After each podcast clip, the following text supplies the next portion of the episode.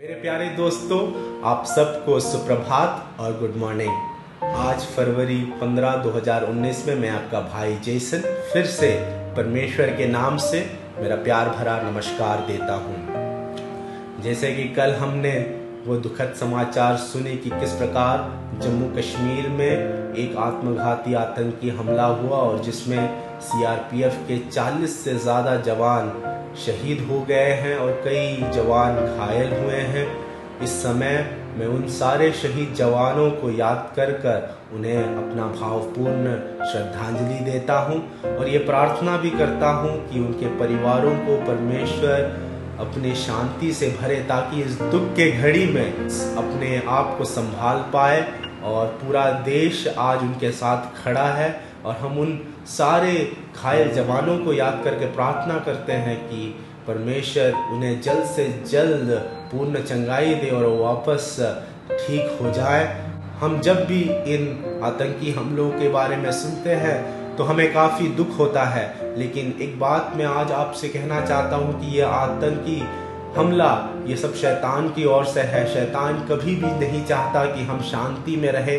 शैतान कभी भी नहीं चाहता कि हम समृद्धि में रहे और हमारे देश के खिलाफ शैतान हमेशा आँख उठाना चाहता है, लेकिन परमेश्वर उस शैतान से ज़्यादा सामर्थ्य है और हम मिलकर सारे देशवासी एकता के साथ हम खड़े रहे हमारे देश में समृद्धि के लिए, शांति के लिए, उन्नति के लिए और हम शैतान के किसी भी चाल में ना गिरे।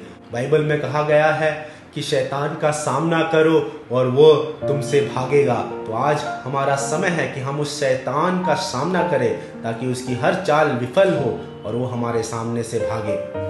आज मैं आपको एक छोटी सी कहानी भी बताना चाहूँगा, जिससे हम ये शुभ संदेश ग्रहण करेंगे कि जब हमारे जीवन के खिलाफ, जब हमारे देश के खिलाफ, जब हमारे समूह के खिलाफ इस तरह के आतंकी हमले या फिर शैतान के चाल आते हैं जो हमारी शांति को भंग करते हैं, हम उस परमेश्वर पर भरोसा रख कर हम कभी भी उस आतंकी हमले के सामने अपना सर को ना झुकाए, बल्कि उसका सामना अच्छा कार्य कर कर परमेश्वर पर भरोसा रख कर हम करें। दूर एक गाँव में दो किसान रहते थे, एक का नाम था अजय और एक का नाम था विजय। वो दोनों पड़ोसी थे और वो जंगल के काफ़ी करीब रहा करते थे।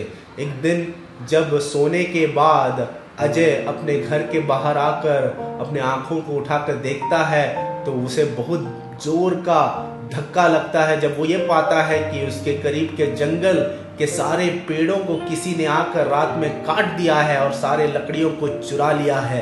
ये देखकर वो काफ़ी गुस्सा हो उठा और वो विजय के घर में दौड़ कर जाता है और विजय को आकर पूछता है कि क्या तुमने ये देखा कि किसी ने आकर सारे लकड़ियों को चुरा लिया है, सारे पेड़ों को काट दिया है, जहाँ पे सब कुछ हरा भरा था। अब वो काफ़ी वीराना हो गया है। क्या तुम जानते हो ये किसने किया? तब विजय ने बोला हाँ मैंने ये देखा है, लेकिन मुझे नहीं पता ये गंदी काम किसने की है।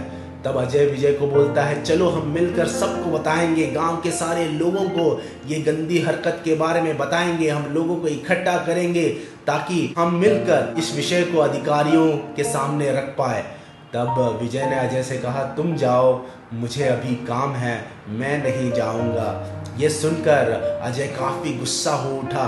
उसे ये यकीन नहीं हो रहा था कि विजय इस समय अपना काम कर रहा है और वो उसके साथ आकर लोगों को बताने के लिए नहीं जुड़ रहा। ये गुस्से के साथ अजय गाँव वालों को जाकर घिनौनी हरकत के बारे में बताता है और साथ ही साथ वो बताता है कि किस प्रकार विजय भी कितना घिनौना हरकत कर रहा है कि इस समय वो मेरे साथ नहीं आया। ये खबर बताने के लिए वो मेरा साथ भी नहीं दे रहा है। और अजय वापस अपने घर आया। और जब वापस आने के बाद वो फिर से विजय के पास जाता है और बोलता है, विजय, क्या तुम मेरे साथ अधिकारियों के पास आओगे? हम एक चिट्ठी लिखते हैं, जहाँ पर हम इस विषय के बारे में उन्हें बताएँगे और इसका हल हम खोजेंगे। तब विजय अजय को बोलता है, तुम लिखो, मुझे काम है अभी।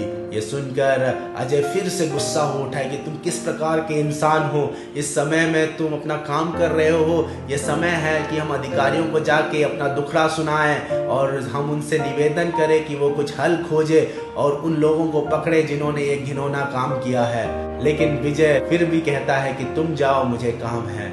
ये कहने के बाद अजय जाकर अधिकारियों को खत लिखता है। उस खत में विजय के बारे में भी लिखता है कि विजय किस प्रकार इस समय वो साथ नहीं दे रहा। और वो विजय के बारे में भी काफ़ी बुरा भला उस उस खत में कहता है।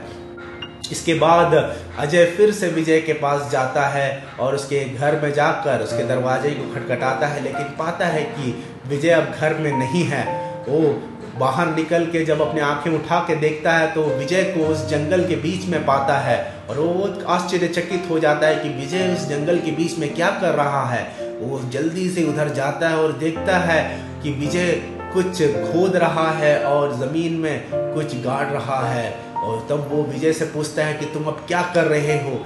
विजय बोलता है कि मैं अभी नए पेड़ लगा रहा हूँ। हम इधर उधर भटकेंगे तो जो पेड़ यहाँ से नष्ट हो गए हैं, वो वापस खिलेंगे नहीं। इसीलिए मैं काम कर रहा हूँ, मैं नए पेड़ लगा रहा हूँ। जिन लोगों ने ये सोचा कि ये पेड़ को काट कर ये सारे ज़मीन को वीराना बना देंगे, मैं उनके खिलाफ काम कर रहा हूँ। उनको ये बता रहा हूँ कि ये जंगल कभी वीराना नहीं होगा। हम यहाँ पर नए पेड़ लगाएँगे और यहाँ फिर से सब कुछ हरा भरा हो जाएगा। और उनकी जो योजना थी, वो मैं विफल कर रहा हूँ। ये सुनकर अजय को एक बात समझ में आई कि विजय कितना सही था। इधर उधर भटकने से, दुखड़ा सुनाने से, खत लिखने से, अधिकारियों के पीछे भागने से, वो पेड़ फिर से नहीं आने वाले थे। उन्हें खुद वो कार्य करना था। आज फरवरी पंद्रह को हम ये कहानी से, ये शुभ संदेश ग्रहण करें कि शैतान हमेशा चाहता है कि वो हमें मार्ग से भटकाए, अपनी घिनौनी हरकत से, वो हमें भी अपने स्तर में ले जाना चाहता है। लेकिन हम उस शैतान का सामना शांति के साथ, मेहनत के साथ, मिलकर अपने देश की उन्नति के लिए, समृद्धि के लिए इस समय काम कर सकते हैं। शैतान चाहता है कि शांति भंग हो। शैतान चाहता है कि हम ये सोचने लगे कि हमने कुछ खो दिया है। हाँ हमने खोया है। लेकिन हम फिर से बाँध सकते हैं। शैतान ने जिन जानों को छीना है, वो जान परमेश्वर की सृष्टि थी और परमेश्वर की सृष्टि कभी बेकार नहीं जाती। परमेश्वर कभी भी हमें उस अवस्था में नहीं देखना चाहता, जिस अवस्था में शैतान हमें देखना चाहता है। परमेश्वर हमें उन्नति देना चाहता है, शांति देना चाहता है, समृद्धि देना चाहता है। परमेश्वर ने मानव जात को पाप में देखा, लेकिन उसने अपना भरोसा नहीं खोया, उसने अपने इकलौते पुत्र को, यीशु मसीह को दुनिया में भेजा ताकि जो कोई भी उस पर विश्वास करे, वो अनंत जीवन पाए। हम डर के साथ, शैतान का सामना ना करें, बल्कि भरोसे के साथ, विश्वास के साथ हम कार्य कर कर उस शैतान का सामना करें। कई बार जब दुख आती हैं, जब कष्ट आती है, हम कहते हैं कि कौन हमारी मदद करेगा? लेकिन हम उन सवाल को बदले और हम ये पूछे कि हम किस तरह इस समय हम अपनी मदद कर सकते हैं। हम किस प्रकार अपने देश की मदद कर सकते हैं? हम एकता के साथ, मेहनत के साथ, शांति के साथ हम अपने आप की मदद कर सकते हैं। आज फरवरी पंद्रह को हम ये निर्णय लें कि हमारे देश के खिलाफ, हमारे जीवन के खिलाफ शैतान कोई भी चाल जब चलता है तो शैतान का सामना हम परमेश्वर पर विश्वास के साथ करें और शांति के साथ, एकता के साथ उसके हर चाल को विफल करें। क्यों ना हम एक छोटी सी प्रार्थना करेंगे? हमारे स्वर्गीय पिता परमेश्वर, हम इस दिन के लिए धन्यवाद करते हैं जो आपने हमें तोहफे के रूप में दिया है। इस दिन में परमेश्वर, हम अपने देश के लिए प्रार्थना करते हैं। हमारे देश के खिलाफ आने वाले हर आतंकी हमले को परमेश्वर यीशु के नाम से हम विफल करते हैं। शैतान के हर चाल को विफल करते हैं। जवानों के परिवारों के लिए प्रार्थना करते हैं। हम प्रार्थना करते हैं कि इस समय आप उन्हें वो असीम शांति प्रदान करना ताकि इस दुख की घड़ी को झेल पाए हम। पूरे देश एकता के साथ हम खड़े हैं। हम शांति में खड़े हैं। परमेश्वर, हमारी सहायता करना, दुष्ट और शत्रु के हर चाल के खिलाफ हम खड़े हैं। परमेश्वर तो हमारे देश को एकता में रखना, समृद्धि में रखना, शांति में रखना। ये प्रार्थना यीशु मसीह के नाम से मांगते हैं। सुन और ग्रहण और कबूल करना, पिता। आमेन। मुझे उम्मीद है कि आज का ये दिन हम परमेश्वर पर भरोसा रख के, शैतान के हर उस गंदी चाल के खिलाफ हम खड़े होंगे, उसका सामना करेंगे और शैतान भागेगा। हम कल फिर मिलेंगे।